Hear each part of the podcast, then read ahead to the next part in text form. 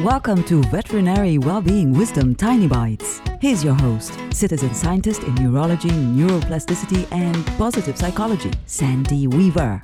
Do you work with someone who infuriates you? Maybe they make the same mistake over and over and over again, or maybe they're a close talker, or maybe they play on their phone instead of proactively getting their work done. No matter what it is they do, you're the one who's getting upset and you're blaming that person for making you upset. Instead of getting upset, if you manage to maintain your composure, you have the opportunity to teach them how to do better. People often shut down when faced with an angry person, and people often open up when faced with a helpful one.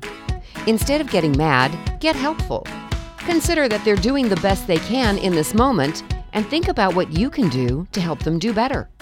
For tools to create more success in your life, visit centerforworkplacehappiness.com. Want more tiny bites of veterinary well-being wisdom? Subscribe to the podcast and share it with your friends. And there's lots more at centerforworkplacehappiness.com.